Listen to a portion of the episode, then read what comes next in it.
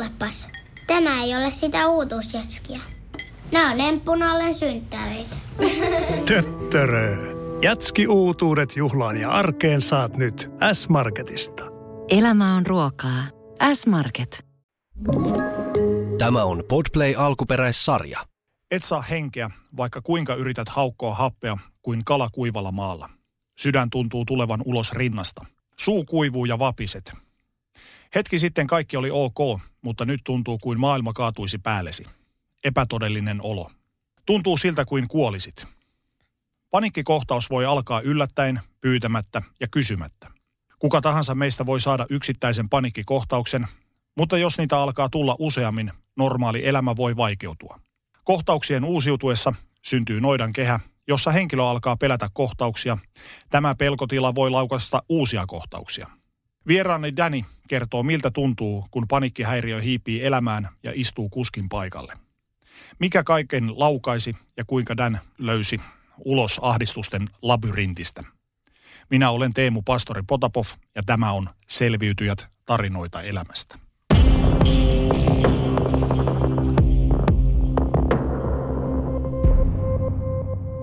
Kiitos Dan, että pääsit mukaan tähän kohtaamiseen.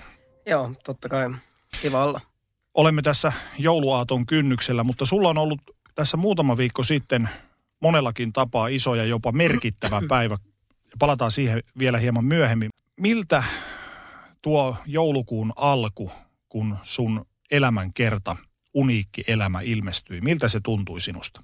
Se tuntui tosi hyvältä ensinnäkin, että tota, sitä oikeastaan koko tämä vuosi, vuosi aika intensiivisesti väännetty ja tota, äh, silleen se oli tosi kiva projekti, että, että tota, kun monet muut duunit meni kokonaan pois, niin sitten oli joku tietysti tuommoinen kiinto, kiintopiste. Mäkin olen aika työorientoitunut ihminen, että mi, mitä saattoi sitten kuitenkin tehdä koko ajan, että ilman sitä, ilman sitä ei olisi ollut paljon mitään ja ja samaan se oli tosi, tosi terapeuttinen matka omaan itteensä, että tosiaan kun se on tämmöinen self-help motivaatiokirja, vaikka perustuukin mun elämän tositarinoihin, niin kyllä siinä mentiin tosi syvälle niihin omiin tuntoihin ja oikeasti avasin itseni koko kansalle tai niille, ketä sitä nyt lukee. Ja tota, nyt kun on saanut se ulos ja tota, saanut, saanut ihan mieletöntä palautetta sekä face to face ihmisiltä ja kavereilta, että tullut somen kautta mielettömästi screenshotteja ja muuta, että on auttanut ihmisiä heidän elämässään ja jotenkin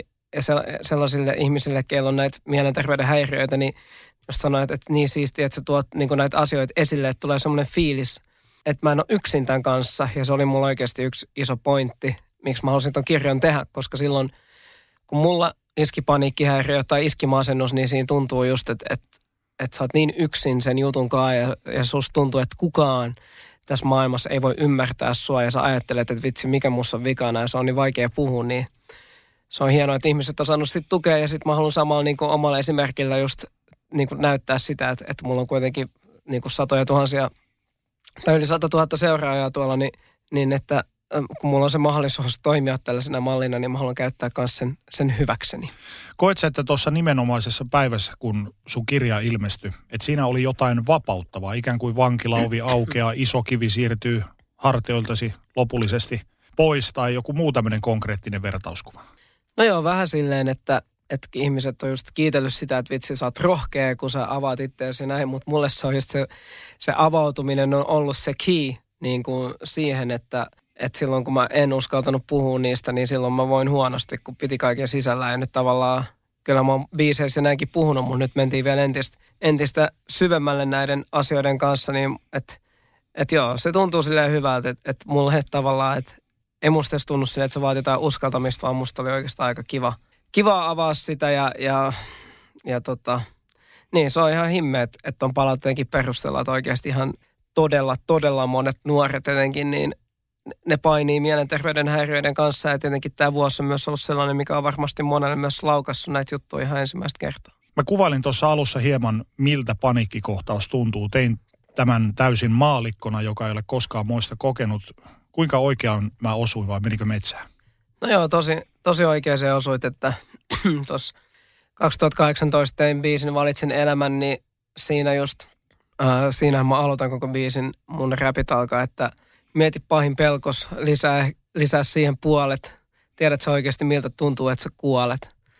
niin se on aika hyvin just se, se miltä se eka kohtaus tuntuu. Että tota, ää, mullakin se ensimmäistä kertaa iski silleen, että ää, mä makasin ihan, mä olin 2009 ja himassa katoin TVtä, olisin ollut salilta tai vastaavaa. Mutta sille ihan chillisti, olin tulossa tai suihkusta ja yhtäkkiä alkaa vaan niinku pulssi hakkaa niinku tuhatta ja sataa ja niinku silleen, sä oot silleen, että mitä helvettiä ja sitten tietenkin eka reaktio, että sä nouset pystyy ja alat jotain ihmettelemään, niin mulla ei ollut silleen tasapaino aistia, vaan maailma heitti ympyrää ja, ja sitten mä oon sikin asennossa siinä lattialla ja, ja tuntuu tosiaan, että, että niin kun joku kuristaa mua niin kovaa. Tässä mun kirjassa puhutaan siitä sumopainiasta, että se on kuin sumopainia pitäisi kaksin käsin kiinni sun kurkusta ja sä et saa happea. Ja, ja tosiaan silloin tuntuu siltä, että sä se delaat ja sehän on, se on tota, ihmiset on, psykosoma, se on psykosomaattinen juttu ja me ollaan psykofyysisiä kokonaisuuksia, eli sä itse aiheutat sen fyysisen reaktion itsellesi, että se on ihan fakta, että tuolla kurkulihakset menee, menee jumiin ja näin ja olisiko se kestänyt joku 10-15 minuuttia ja sitten sen jälkeen se on niin, kuin niin ravisuttava kokemus fyysisesti, että, että sä, se, sä oot ihan niin kuin sen jälkeen sä oot ihan lamaantunut ja totta kai heti sitten tuli just ne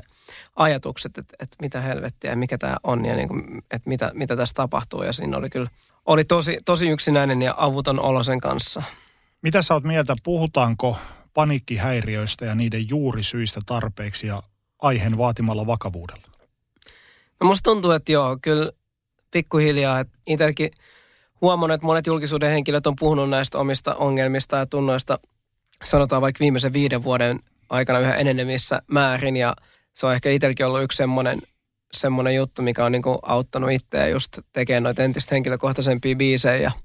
Ja tämän kirjan ja ehkä mä sitten autan taas omalla esimerkilläni, että muut seuraisi perästä ja myös, myös kertoisi niistä, että, että mun mielestä se on tosi hyvä. Että kyllä musta tuntuu, että se keskusteluilmapiiri on avoimempi ja, ja että se, että mielenterveyshäiriöt, niin kuin, niin kuin paniikkihäiriöt, se ei ole enää semmoinen, että, se, niin kuin, että sä stigmaudut jotenkin huonommaksi ihmiseksi tai muuta. Että se on ihan niin kuin, sairaus siinä, missä muutkin sairaudet, kuin vaikka, että jalka murtuu tai mitä vaan.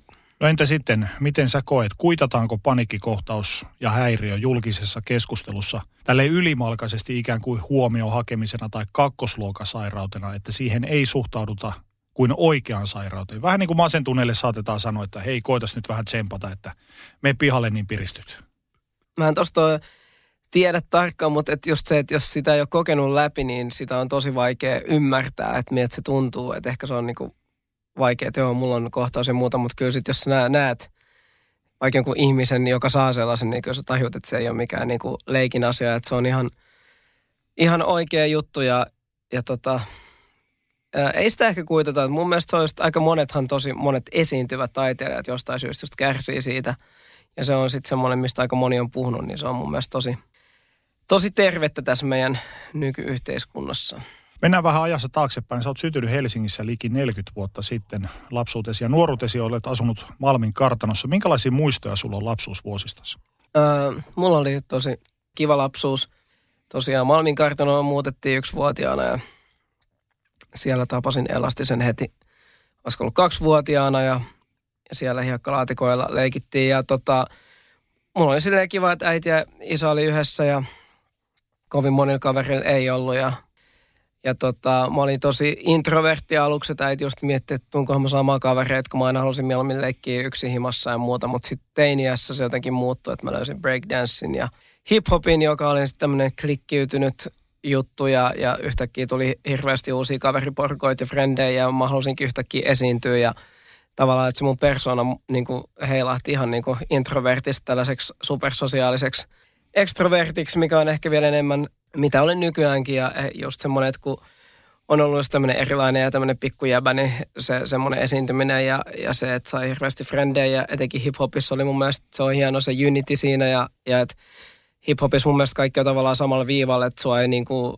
arvostella sun ulkoisten ominaisuuksien takia, vaan vaikka esimerkiksi, että vaan, sen, vaan sen sijaan, että kuinka kova saat sylkiä tai riimejä tai, tai vetää reikistä tanssilattialle, että se on mun mielestä siksi mahtava kulttuuri ainakin koen, että se on isä, is, osalta, isolta osalta ollut itselle semmoinen pelastus, että löysi sen oman tien tavallaan siitä kautta ja vielä niin nuorena, niin kiitos, kiitos hiphopille. Sun lapsuutesi oli omien sanojen mukaan hyvä ja turvallinen. Minkälaisen pohjan se loi nykyiselle minäkuvallesi?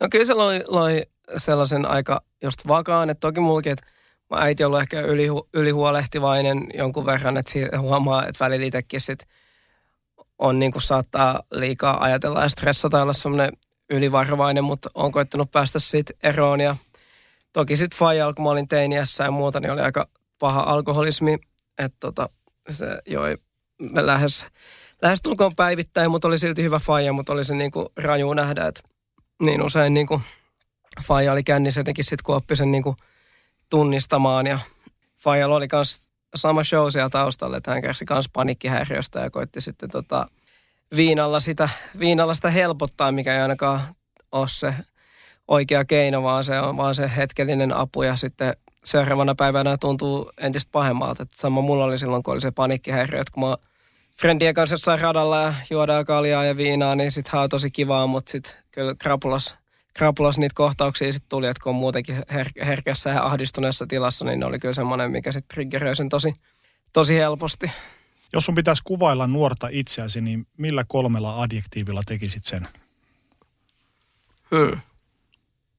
No varmaan mä oon semmoinen äh, luotettava, tai aina, aina friendien parissa kehen voi luottaa ja mä pidän mun sanan ja semmoinen luotettava, lojaali ja no sehän on aika sama. Ja varmaan aika aktiivinen, että mä oon aina semmoinen, mä tykkään touhuta kaikkea, että on se sitten sporttia tai jotain hengaamista ja, ja just sanotaan, että vaikka sitten ulospäin suuntautunut, että semmoinen tuli ja tota, tosiaan tehdään lisäys vielä tuohon äskeiseen, että Faija on tosiaan nyt ollut 16 vuotta selvinpäin, että kun mä olin 23, niin laittoi korkin pysyvästi kiinni, kävi myllyhoidossa ja, tota, ja meidän suhde on nykyään, nykyään Fajan kanssa niin kuin todella, todella lämmin ja hyvä. Et, et siitäkin, siitä on saanut paljon onnellisuutta elämään, että on tosi iloinen, koska tiedän, että asiat olisi voinut mennä niin paljon huonomminkin sen suhteen. Sä olit lapsena introvertti. Miten se sisäänpäin kääntyneisyys vaikutti sun elämään? Varmaan just silleen, että, että, että tota, nimenomaan, että mä haluaisin vaan jotenkin olla himas ja ja leikkiä. Ja mä olin semmoinen tosi arka, että et niinku, mä en oikein just uskaltanut olla missään esillä ja semmoinen niinku, semmoinen niinku herkkä ja arka ja, ja viidyin omissa oloissa. Et musta on aika jännä, että vaikea nähdä itseensä sellaisena tavallaan, koska nykyään on sitä aika päinvastainen persona tavallaan. Sä puhuit tuossa aika lämpimin sanoin isästäsi.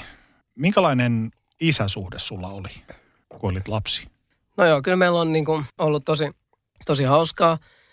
Fajan kanssa, että isä oli tosiaan, se oli, se oli, sillä oli iso pesti, se oli suunnittelupäällikkö niin isossa firmassa ja oli hirveästi alaisia, että teki hirveästi duunia ja, ja sen ajan mukaisesti niihin kuului sitten kaikki pitkät edustuskosteat lounaat, miten 90-luvulla jengi tietää, miten hommat, hommat meni ja näin, että tota, et kyllä siitä aisti sen, että sillä oli aika paljon lautasella silloin, että sitten sit se tota, jossain vaiheessa niin kuin – lopetti, lopetti työt kokonaan tai sanotteeko se irti ja, ja se, musta tuntuu, että sekin auttoi sitten tavallaan parempaa, mutta meillä oli kivaa. Me käytiin paljon Lapissa vaeltaa ja meillä oli kalastusreissuja Ahvenanmaalle ja muulle. Että kyllä sitten niin niin kuin juomisesta huolimatta meillä oli niin kuin tosi, tosi kivoja hetkiä, mutta niin kuin aina muistaa sen, että Faija aina ry, ryyppäili siinä samalla ja ei se sitten niin kuin, se, se ei tuntunut kivalta. Minkälaisen mieskuvan sä omaksuit häneltä? Hmm, hyvä kysymys. Vaikea sanoa. Kai mä sille jotain hyviä attri, attribuutteja sieltä, että kyllä Fajakin on ollut silleen, että se on kuitenkin pystynyt huolehtimaan perheestä ja, ja hoitamaan, tiedätkö, raha-asiat ja muuta. Ja itse haluan olla semmoinen ja, ja että mä oon tosi luonnonläheinen ihminen nautin just kun saan haikkailla luonnosta olla kalassa tai muuta, niin mä luulen, että se on tullut sieltä, että että Faija vei just paljon, paljon kaiken maailman metsäretkille ja Lappiin, että et tavallaan, että vaikka on tämmöinen – kaupunkilaispoika, niin sitten kuitenkin arvostaa tollaisia niin kuin, niin kuin tollaisia juttuja myös, että fajaa sieltä Savosta ja muuta ja ollaan landella siellä paljon, että se on musta kiva, kiva että on semmoinen, semmoinen puoli kanssa itsessään. Mitä eroa teissä on? Mm, hmm. No tota, äiti sanoi, että Faija puhuu vähän, Faijalla ehkä enemmän, sekin on tehnyt paljon kirjoja ja juttuja, isoja juttuja, niin ehkä Faijalla enemmän. Taipumus vähän kehuskella ehkä omilla tekemisillä enemmän. Mua, mua ehkä semmoinen vähän niin kuin low key ja tämmöinen niin kuin, vaikka onkin tosi paljon esillä, niin mä koen silti, että mä oon etenkin nykyään aika semmoinen rauhallinen ja niin kuin jalat maassa tyyppi. Mutta kyllä sillä, että et, et Faija on tosi lämmin ja sydämellinen, että ne on mun mielestä sellaisia juttuja, mitkä itse on ainakin koittanut omaksua häneltä myös. Kuten sä tuossa aiemmin sanoit, niin olit introvertti, mutta sitten löysit esiteini-ikäisenä street dancein, hip-hopin ja hurahdit siihen. Mitä se antoi sulle?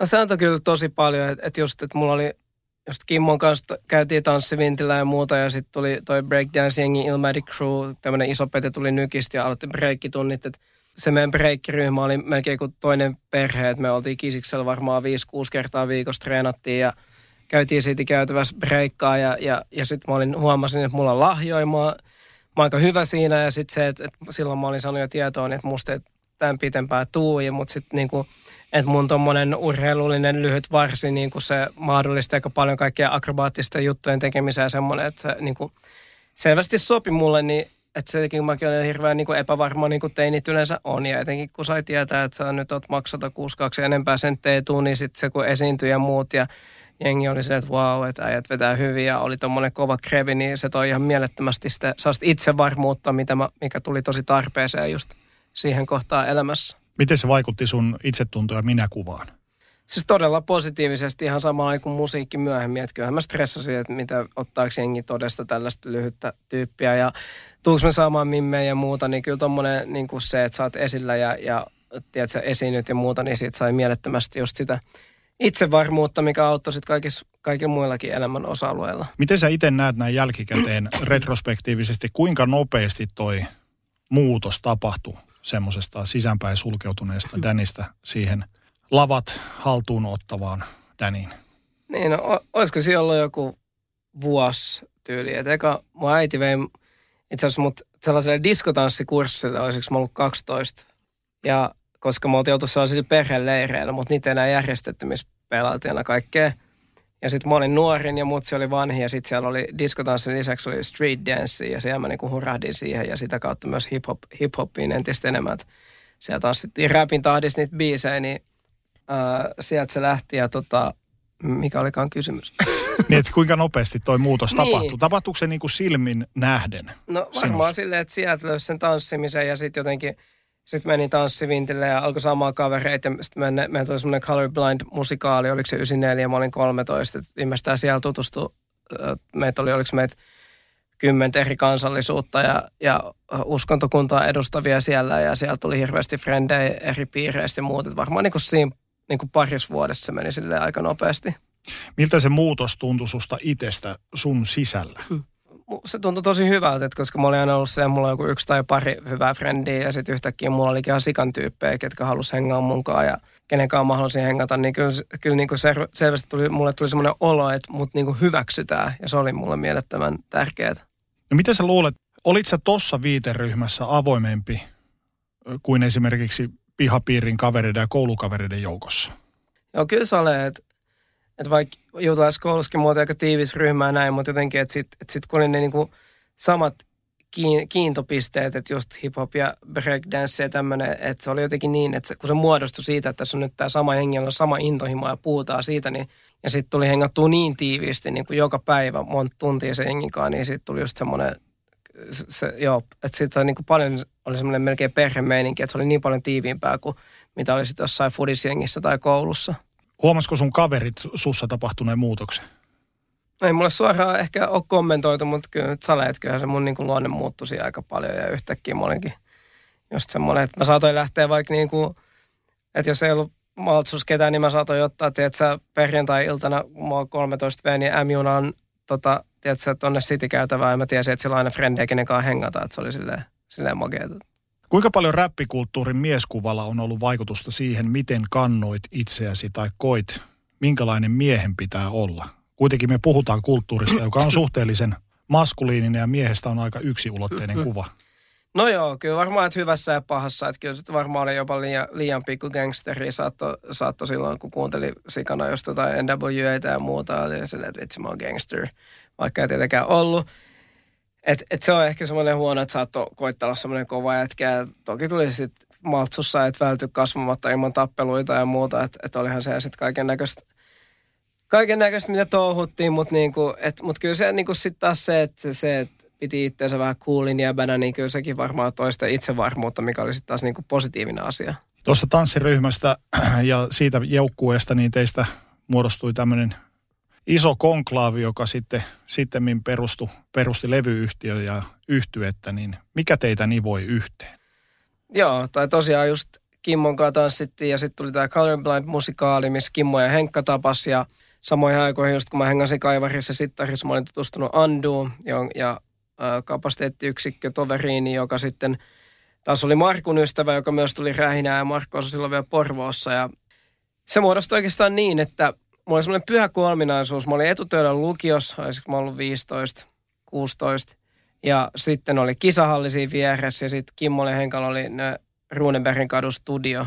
Et mun mielestä oli liian alaikäisiä ne Kimmo, kun ne sen otti ja sitten äh, kellaristudio, tämä legendaarinen, ja siellä me sitä aina räppäiltiin, ja, ja tota, siellä kävi Asat ja Jurassikit ja vaikka kuinka paljon jengiä räppää, ja ehkä sitten me seitsemän jäätiin, että oli me mun bändi ja äh, Fintelligence jäbät ja äh, Avain ja Jussi Valuutta, ja me oltiin ehkä ne, ketkä siellä olisivat aina pisimpää, ja ja tota, sinne siitä muodostui seitsemän vedestä rähinä vuonna 1998 ja se oli mahtavaa. Ja et sen, siksi mä luulen, että rähinä on näin pitkään pysynyt tällaisen, mitä se on, koska ää, se niin kuin on yhtiö, mikä on lähtenyt ystävyydestä ja että meillä on intohimo sama asiaa ja sitten tietenkin hirveän määrä hangaroundeja. Ekat, ekat vuodet vettiin Dösal, niin meillä on kymmenen artistia ja tietysti 15 hangaroundia bää, jotka on ihan super niin kuin meidän faneja ja räppifaneja. Ja, niin kuin, että se, se klikki oli niin, niin vahva ja, ja musta on mahtavaa, että edelleenkin meillä on tietysti isoja kokoontumisia. Totta kai korona on vähän rajoittunut, mutta silleen, että, että su, tosi suurta osaa vielä näistä samoista tyypeistä niin kuin näkee edelleen, vaikka jengillä on tullut perhettä ja muita aikuisia velvollisuuksia, niin silti aina koetaan järjestää aikaa. Että ehditään näkee ainakin jonkin verran. Minkälainen dynamiikka teillä oli kaveripiirissä ne noina vuosina? No tosi mahtava ja intensiivinen ja kyllähän meillä oli just se etenkin aluksi oli, että että oltiin ihan silleen, että rähinä on kuninkaita ja kaikki muu on paskaa ja semmoinen niin todella, niin kuin, että yes, että we the shit ja kaikki saa tulla haastaa ihan sama, onko se battle vai onko se tappelu vai mitä. Et, et, tota. Mutta tavallaan että se oli mahtavaa, että kaikilla oli jotenkin niin, niin kovat isot ballsit tavallaan ja oli silleen se krevi ajattelu, että se varmaan se, että Jenkeistä just tuli, että hei, että et, et, tämä on meidän klikki ja, niin kuin, että, ja se on mahtavaa ja, ja kuitenkin, että Rähinä on ollut 22 vuotta niin kuin yksi, yksi mun elämän isoimpia asioita, kiintopisteet, niin on se ollut kyllä se on ollut jotenkin niin siisti asia, että on ollut tuommoinen klikki elämässä. Miten noi kaveruussuhteet, joista sitten on muodostunut rähinä, niin kuin sanoit, niin miten ne on vaikuttanut sinuun?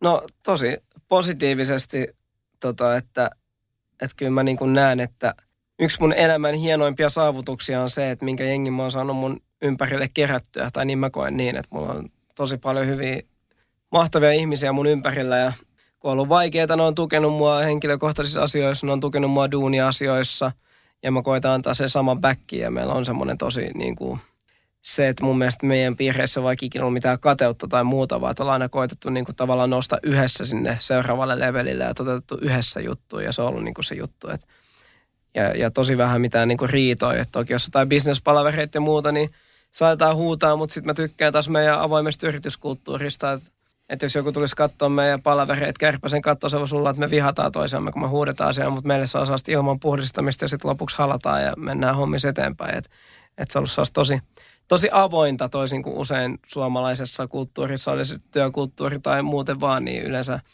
niitä ongelmia haudutaan siellä pinnalla niin pitkään, että ne eskaloituu, niin se on parempi käsitellä ne heti alkuun Sä aloitit kappaleiden kirjoittamisen yksinäsi, mutta vuosituhannen taitteessa kaikki muuttui, kun sun, Markun ja Andun muodostama porukka perusti yhtyeen ja saitte levydiili, jonka myötä singahditte sitten kovaan suosion. Mikä muuttui sun elämässä?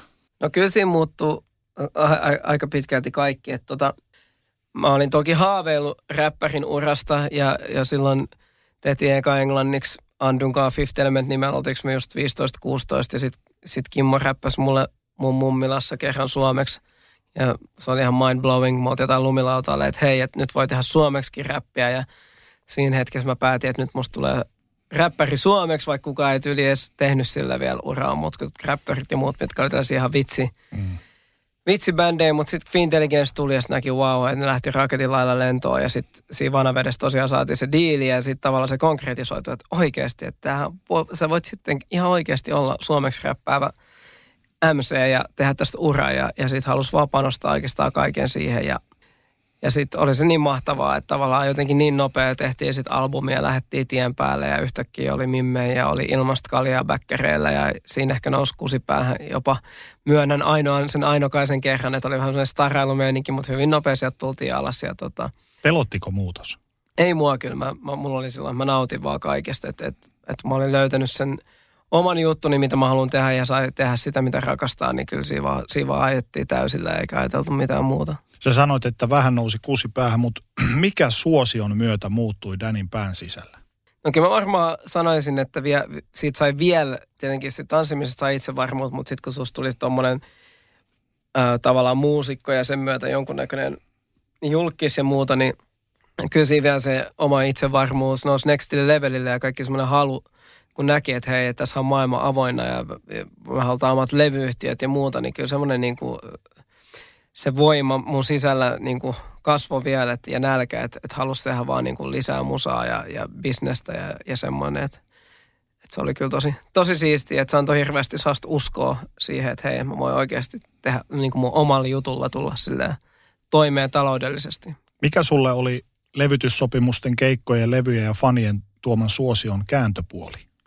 No varmaan just se julkisuus kuitenkin on yksi semmoinen, että, että tavallaan mulla julkisuus on vaan ollut semmoinen pakollinen sivutuote, mikä tulee sen myötä. Totta kai se auttaa, että, että jengi tulee keikolle, kun ne tietää sut ja muut, mutta just semmoinen, että ei silloin ei vielä ollut niin paha, mutta jotenkin some-aikana, että jengi niin kuin tulee salakuvaa ja niin kuin mä oon niin tunnistettava ihminen vielä, että, että semmoinen niin kuin, se on kiva, että on faneja, mutta se, että semmoinen että tavallaan, että kaikki tunnistaa, niin on se ajoittain ahdistavaa. Että edelleenkin, että sen takia musta yleensä no en nyt korona-aikana, mutta muuten mä reissaan aika paljon sen takia. Mä teen tosi kovaa duunia ja sitten sen mä palkitsin sitten jollain viikolla tai pidemmällä reissulla yleensä talvisin lähden jonnekin, tiedätkö, about autiolle saarelle, missä ei varmasti kukaan tunnista mua, niin se on sitten taas sellaista lomaa, mitä mun pää tarvii. Että mä huomaan, kun mä lennän johonkin vieraaseen maahan, niin kun mä, se lentokone laskeutuu, niin mä tunnen, kun mun jotenkin hartiat kevenee ja, ja mä siirryn sellaiseen parempaan psyykkiseen tilaan tavallaan.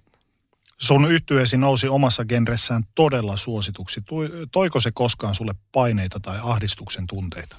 No joo, silleen, että kyllä meikin, että välillä oli hiljaisempia keikkavuosia ja muuta, että aina oli silleen miettiä, että toivottavasti tämä homma ei lopu ja muuta. Että kyllä se muusikon arki on vähän sellaista, että välillä on liikaa hommia, välillä liian vähän, että se on tosi vaikea löytää, tietää mikä on se kultainen keskitie ja tosiaan ei aluksi mekin splitattiin kaikki kolmeen, niin ei se oikeasti kovin kummasti tienannut, että oli sai vuokrat maksettua ja ehkä pääsi re, vähän reissaa. Et isoin varmaan, ja mikä oli varmasti yksi toi paniikkihäiriö laukaiseva tekijä, oli sitten se, kun me laitettiin pillit pussiin, ihan oltiin päätetty aiemmin 2008 Blockfesteillä, ja sitten mulla olikin se juttu, että hei, että kun Andu halusi kokeilla siipiä ravintoloitsijana ja Markku näytellä tai mitä ikinä, ja itsellä oli selvää se, että hei, että mulla on musiikille hirveästi annettavaa, mutta miten pystyykö mä soolona olemaan niin hyvä ja suosittu. Ja, ja se oli mulle ihan hirveä pressure, koska mä en halunnut luopua siitä urasta. Ja sitten kun tuli mun eka, eka albumi ja Pojat on poikia nousi sieltä, toki muutkin biisit meni hyvin, mutta se nousi sellaiseksi niin kuin epic vedenjakajaksi mun uralla, että, että yhtäkkiä olikin sata keikkaa soolona seuraava vuonna, niin että se, se oli sitten kyllä ihan mieletön helpotus ja huojennus sit niin kuin kuitenkin, että jes, että mähän pystyn tähän ja mitä hitsiä, että mä oon menestyneempi soolona kuin bändin kanssa, niin se oli tosi iso juttu, mutta silloin just sitä, sitä ennen, kun niitä pohdin, niin silloin, silloin nämä tota, silloin nämä paniikkihäiriöt ja muut tuli, mutta sitten sit, sit, kun huomasin, että toi homma lähti lentämään, niin olisiko mun se pahin kaus kestänyt joku ehkä seitsemän, kahdeksan kuukautta, niin sitten se plus mulla oli tämä ajatusmalli, millä mä sain ne taltutettua, niin tota, ja sitten se, että kaikki meni oikeasti tosi hyvin elämässä ja mä huomasin, että mä saan edelleen jatkaa tätä mun rakastamaa juttua, niin ne on varmaan ollut semmoinen juttu, että miten sitten pääsi hyvin eteenpäin. Tosiaan kaikella tarinalla on alku ja loppu ja jossain kohtaa sitten päätitte bändinä lopettaa, niin muistaakseni miltä susta tuntui, kun se tilanne alkoi konkretisoitumaan, että ei vitsi, että nyt tämä loppuu, nyt mun pitää miettiä jotain uutta tähän, että miten mä jatkan? No joo, että kyllä, mutta mä olin alkanut tosiaan meillä Blockfesteen loppu se ja tota, kyllä mä muistan, me oli ihan mieletön se meidän jäähyväiskeikka, siis aivan mieletön tuolla pakkahuoneella. Ja, et sitten kun mentiin himaa päin seuraavan päivän, niin mä muistan, että oli ihan niin kuin, todella tyhjä olo, mutta sitten mut just se, että mä olin jo alkanut kirjoittaa biisejä ja menikö mä sitten yli seuraavan päivän studioon, että kyllä mä olin niin kuin, silleen mä olin focused jo tulevaan, että en mennyt laakerille lepää, vaan mä olin se, nyt on painettava workia kolme ihmisen edestä tyyli tuolla studiolla, että mä, mä oon valmis. Mutta mut just se, että, että ehkä just se, että ei ollut enää niitä ihmisiä kannattelemassa siinä, sä olit yhtäkkiä yksin, niin oli se, se oli tietenkin, ja, ei, ja tulevasti ei ollut mitään tietoa, niin totta kai se oli semmoinen hyppy tuntemattomaa ja varmasti sen takia niin kuin ahdistava ajatus myös samaan aikaan. Kuinka paljon sua pelotti? No, pelotti paljon, koska ei mulla ollut tavallaan mitään plan Btä. Just, että Andoli ja Markku oli selvät sävelet, mitä ne haluaa koittaa elämässään duunaa. Mulla oli silleen, että jos tämä floppaa, niin mä todellakaan tiedä, mitä mä teen. Miltä toi omilleen hyppääminen tuntui? Tuntuuko sulta, susta siltä, että jo, niin kuin itse sanoit, että joku turvaverkko olisi viety? No joo, vähän. Siis totta kai, että nimenomaan, että me oltiin aina tehty meidän bändin kanssa biisit kimpassa ja sparrattu toisiamme paljon studiossa ja sen ulkopuolella – niin oli se tosi, tosi outoa, että yhtäkkiä oli ihan yksin sen kaiken kanssa. Mutta samaan aikaan kyllä mä myös nautin siitä, että vaikka niin kuin biisien suhteen oli sitten täysin niin kuin taiteellinen vapaus ja sai tehdä mitä lystää, että oli sillä, niin kuin, silläkin pilvellä sitten semmoinen niin hopeareunus. Toisin sanoen vapaudesta tietyllä tavalla tuli myös samalla vankila. No joo, voisi sanoa, että se on vähän sama aikaan molempiin joudut, kun se kuulostaakin. Tämmöinen äh, kultainen lintuhäkki. Niin, kyllä. Kuinka paljon mukana oli tämmöistä epäonnistumisen pelkoa, että olitte yhtyeenä luoneet hieno uran. Pelkäsit sä, että et nou, tavallaan yllä samalle tasolle? Joo, siis varmasti paljon. Että mulla oli silloin, muista myrskyn silmässä oli ensimmäinen sinkku ja se meni ihan kohtuu hyvin ja niin kuin elokuvissa Toka, sekin ihan kohtuu hyvin, että, että oli se, että kyllä tämä maa tästä jatkuu ja näin, mutta että kyllä mua niin kuin hirveästi vieläkin oli se pressuri, että mä muistan vaikka just silloin mulla oli paniikkihäiriö päällä, kun oli jotain ekoja radiohaasteluita, kun mun levy tuli, niin mua jännitti niin paljon. Radiohaastelu, voitko kuvitella, mä odoin ottaa yhden tota, rauhoittava ennen sitä. Mitä, siis että sä voi mogaa, tai silleen, mitä sä voit mogaa radiohaastelua, en mä tiedä, mutta että tavallaan, että silloin oli jotenkin niin, niin paljon kuumotti jopa tollaset jutut, että, että oli vähän hakuiset, mutta kyllä just se poeton poiki ilmiönä oli sitten niin iso juttu, että se kyllä niin kuin tavallaan helpotti sitten kaikkea sellaista, että ei tarvinnut enää miettiä, että tuleeko tästä uraa vai ei. Mutta tuliko tosta sitten siitä onnistumisesta myös lisää pelkoa ja suorituspaineita, että nyt seuraavankin pitää mennä yhtä kovaa? No joo, tavallaan, että sehän tässä on aina, ja tänäkin päivänä, että se julkaiset biisejä, jotkut onnistuu, jotkut epäonnistuu ja näin, että niin kuin sen suhteen, että löytääkö ne kuulijansa. Mutta tota, no tuli sitten semmoinen, mutta kyllä mä tiesin, että koska Poeton poiki oli niin iso, että ei tähän välttämättä päästä ihan heti. Mutta joo, oli todellakin aina, se on, se on tässä ihan aina se paine, että ei sitä tiedä loppuksi ura huomenna vai viiden vuoden päästä. Että pakko koittaa vaan tehdä sitä duunia niin hyvin kuin pystyy ja katsoa mihin asti se riittää. Silloin kun sä hyppäsit tyhjyyteen omilles, niin puhuit sä noista sun peloista kenellekään läheiselle ystävälle tai perheenjäsenelle? Vai säilöit sä ne sisällässä? en mä varmaan hirveästi niistä puhunut kenellekään muistaakseni. Miksi et? Niin, eh, en mä tiedä. Et varmaan oli vaan semmoinen, että mä teen ja näytän ja, ja se oli tosi kiva kuulla sit monet frendit, hyvät ystävät tuli sanoakin sen jälkeen, kun hommat lähti isoille, että et vitsi Danny, että mulla oli kyllä pelko silleen sun puolesta, että miten käy, kun sä lähdet solo että tuleeko tosta mitään. Ja että mä oon niin ylpeä ja onnellinen, että, että mä oon nähnyt, että, että toi lähti tolleen lentoon, että hyvä. Että hyvin tehty ja tota.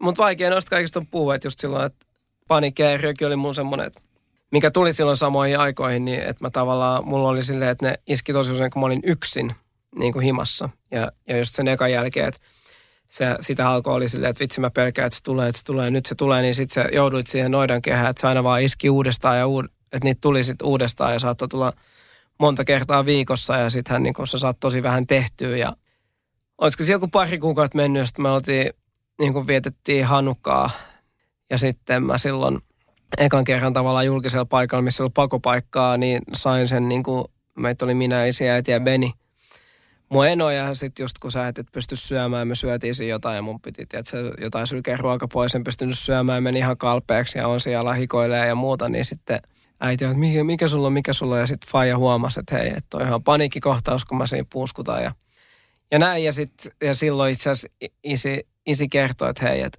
mä oon kärsinyt tuosta samasta, että toi on paniikkikohtaus ja ja kyllä mä olin itsekin totta kai siihen mennessä jostain etsinyt sitä tietoa ja ymmärsin tavallaan mikä se on, mutta en mä tiedä mitä sille voi tehdä. Ja sitten kun sit jäi ennäs kiinni ja joku kertoi, että hei mullakin on ja se heti niin konkretiaa, että, että hei, että sä et ole yksi ja okei, että mulla on perheessä, mulla on suvussakin tätä, että, että sehän on perityvää kaikki tommonen. Niin se auttoi mua ja sikana ja sitten sen jälkeen mä niin uskalsin puhua siitä muillekin ja se oli niin se instant apu, mikä niin semmoinen ensiapu Ja sitten, ja just sen, sen jälkeen uskalsin enemmän vielä alkaa perehtyä asiaa ja mä luin siitä kirjoja ja sitten mä muistan eri, erilaisia ajatusmalleja. Muistan jossain, että, että hei, että sä voit vaikka ihan sama, että vaikka sä olet kaupassa tai muuta, niin me vaikka, tiedät, sä istuu johonkin lattialle, tiedätkö, ja laita silmät kiinni ja odota, että se menee ohi. Ja, ja itsellä oli just se, että no, kun tuntuu, että se iskee, niin kun tuntuu, että sä kuolet. Ja sitten mä aloin ajattelemaan, että vitsi, että mikä on niin kuin kirjasta tästä vielä syvemmin, mutta just se, että että mitä sitten ajattelumalli, tämä on ollut hirveän toimia ihmisenä. Mä aloin miettiä, mitä sitten jos mä kuolen. Että okei, okay, että et, mutta et mitään pahempaa, kun musta tuntuu tässä kohtauksessa, että mä kuolen, niin mitä on, että sit jos mä kuolen, niin mä kuolen. Mitään pahempaa ei voi sattua, that's it. Joo, kaverit ja vanhemmat jää kaipaa, mutta sitten jos mä kuolen, mä en myöskään joudu kärsin näistä enää. Että mä sieltäkin löysin, koitin löytää sitä positiivista puolta ja, ja se oli muu semmoinen, mikä siis taltutti sen tosi hyvin. Että tota, sitten kun se alkoi tulla se summa painia taas, kun se kohtaus tulee, mä olin niin kuin, että bring it on oikein, niin kuin usutin sitä, että tuun nyt, että nyt kuollaan, let's go, ihan sama, mä en jaksa enää ja, ja muuta, niin sitten se, sit se helpottikin instantly. Että ihan, se oli ihan sairasta, miten sä voit huijaa itseäsi tavallaan psykologisesti. Se, se mulla oli se lopullinen niin kuin apu, millä mä sain sen niin kuin toimimaan, että niin, mitä pahempaa voi tapahtua.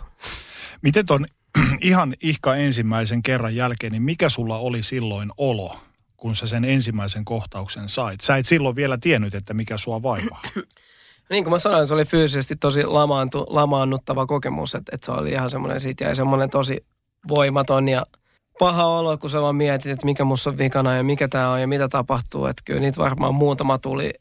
Et totta kai tiedosti sen, että on tämä nyt joku tämmöinen, ties kuitenkin ja nähnyt jossain leffoista tai mitä ikinä. Että niin, en mä tiedä, tosi vaikeet, vaikeet se oli aluksi ja sitten sit oli jotenkin niin paskana, että, että niitä koko ajan psyykasi itselleen uusia. Se oli tosi, oli to, tavallaan sellaisessa tosi kamalassa tilassa, että pelkäs sitä koko ajan ja sitten aina kun se tuli, niin se jätti sut sellaiseksi ihan vetopoissa ja muuta. Että oli tosi, se oli tosi ikävää aikaa kyllä.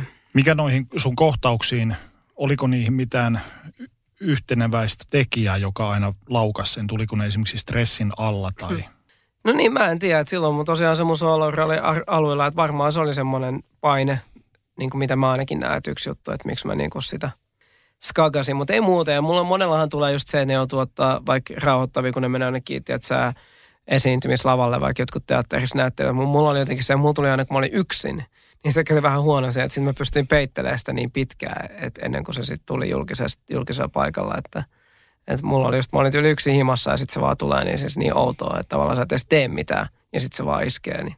Alkoivatko kohtaukset, niiden saaminen tai niiden pelko vaikuttaa sun arjessa tai tekemässä työssä? Joo, kyllä varmasti. Että just niin kuin mä sanoin, että se sitten jäi semmoinen flegmaattinen paha olo, niin varmasti jäi treenejä, jotain duuneja väliin ja ystävien tapaamisia ja muuta, että koska silloin oli just semmoinen aika niin kuin jaksamaton fiilis ja toki välillä ehkä pelotti, että sitten kuitenkin jossain julkisellakin paikalla ne saattaisi niin kuin iskeä päälle ja muuta.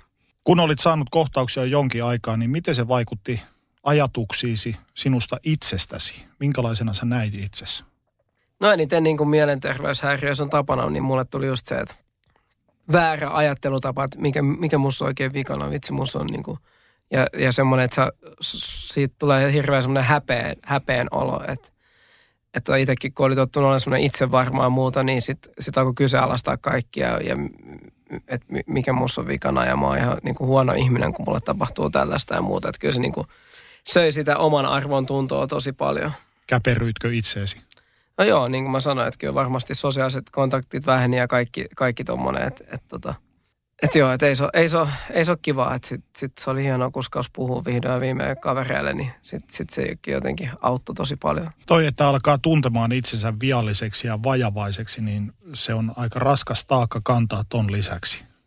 Joo, nimenomaan. Että siksi, siksi mä tästä haluan kirjassakin puhua. Että, että nimenomaan, että mä haluan, että sitä, se on sairaus ja silloin kun sä oot sairas, niin sä menet lääkäriin. Ihan samalla tavalla pitäisi hakeutua sitten terapeutille ja puhu niistä omista tunnoistaan. Tai puhu ihan kenelle vaan, puhu kaverille, puhu vaikka naapurille, mutta kuitenkin se puhu, puhe on se niin kuin ehkä tärkein asia, mikä auttaa. Liian monesti toki Suomessakin määrätään näihin oireisiin vaatiaksä lääkkeet ja jätetään potilaat omaan nojaan, vaikka sen niin pitäisi mennä.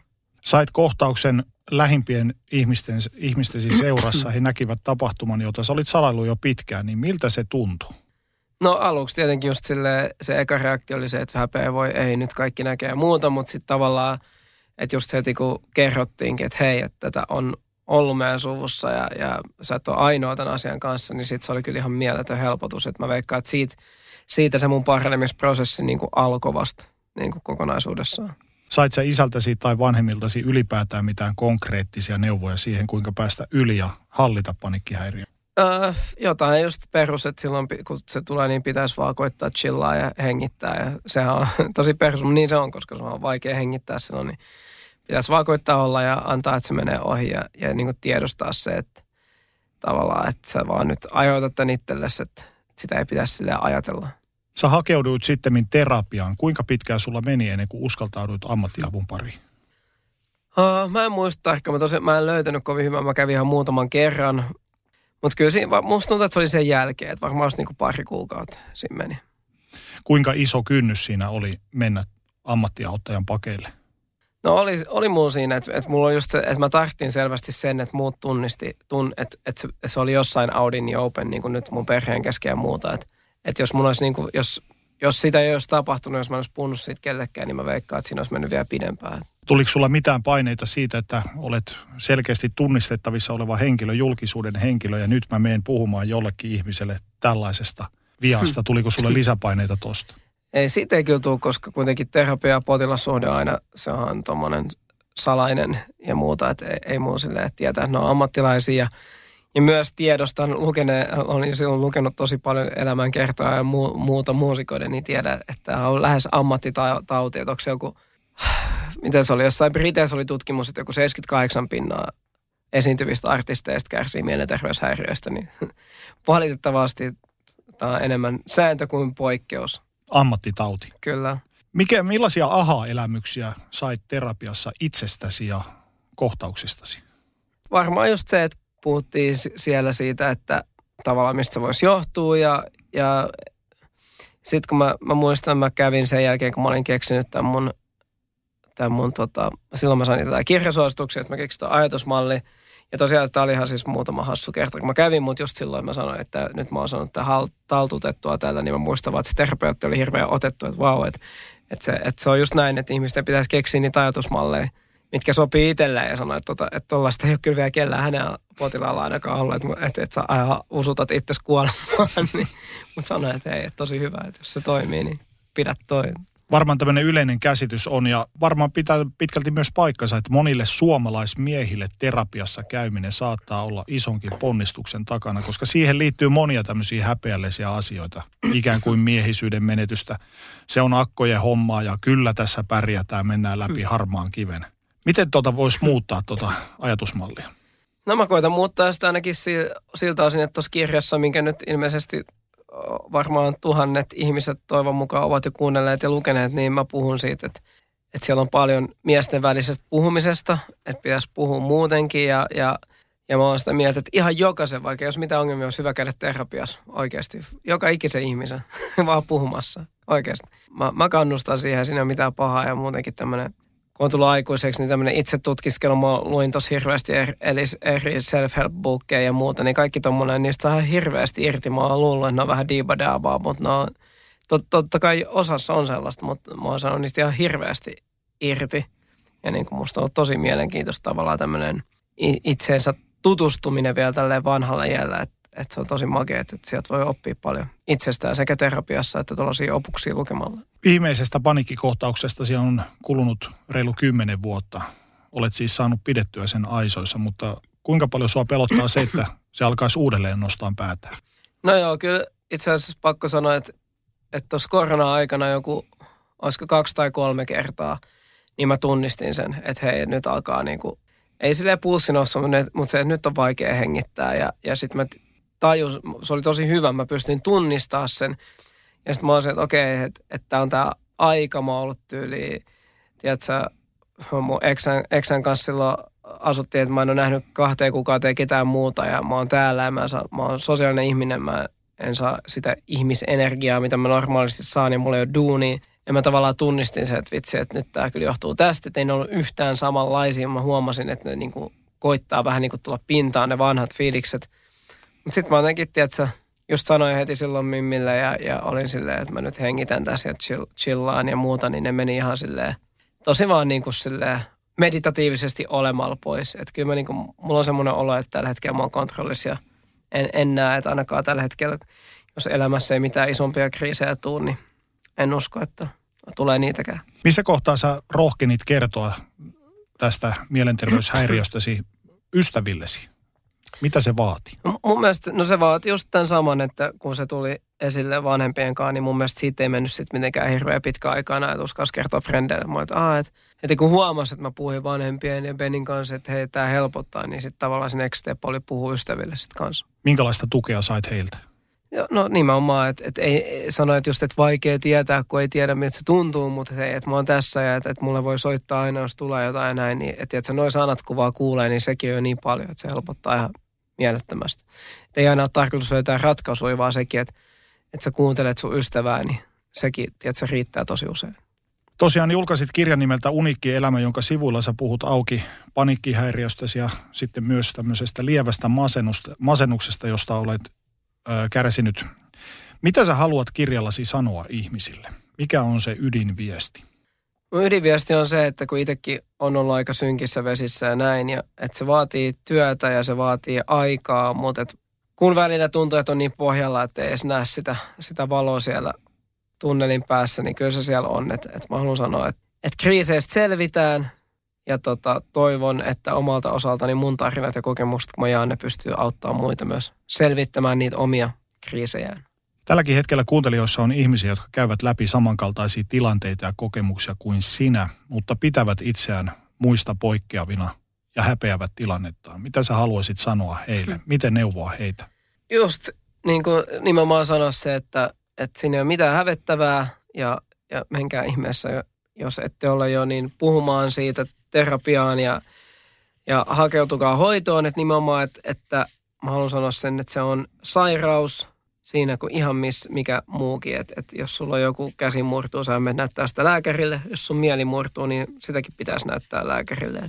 Et, ja, ja et siinä ei ole mitään hävettävää. Ja sä et ole yksin sen kanssa. Kiitos Dani, kaikkea hyvää. Kiitos.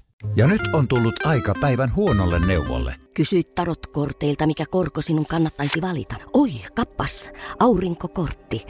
Voit unohtaa kaikki korot. Keskity vain sisäiseen matkaasi. Huonojen neuvojen maailmassa Smarta on puolellasi. Vertaa ja löydä paras korko itsellesi osoitteessa smarta.fi. Kuulepas, tämä ei ole sitä uutuusjatskia. Nämä on emppunallen synttäreitä. Töttörö. Jatski uutuudet juhlaan ja arkeen saat nyt S-Marketista. Elämä on ruokaa. S-Market.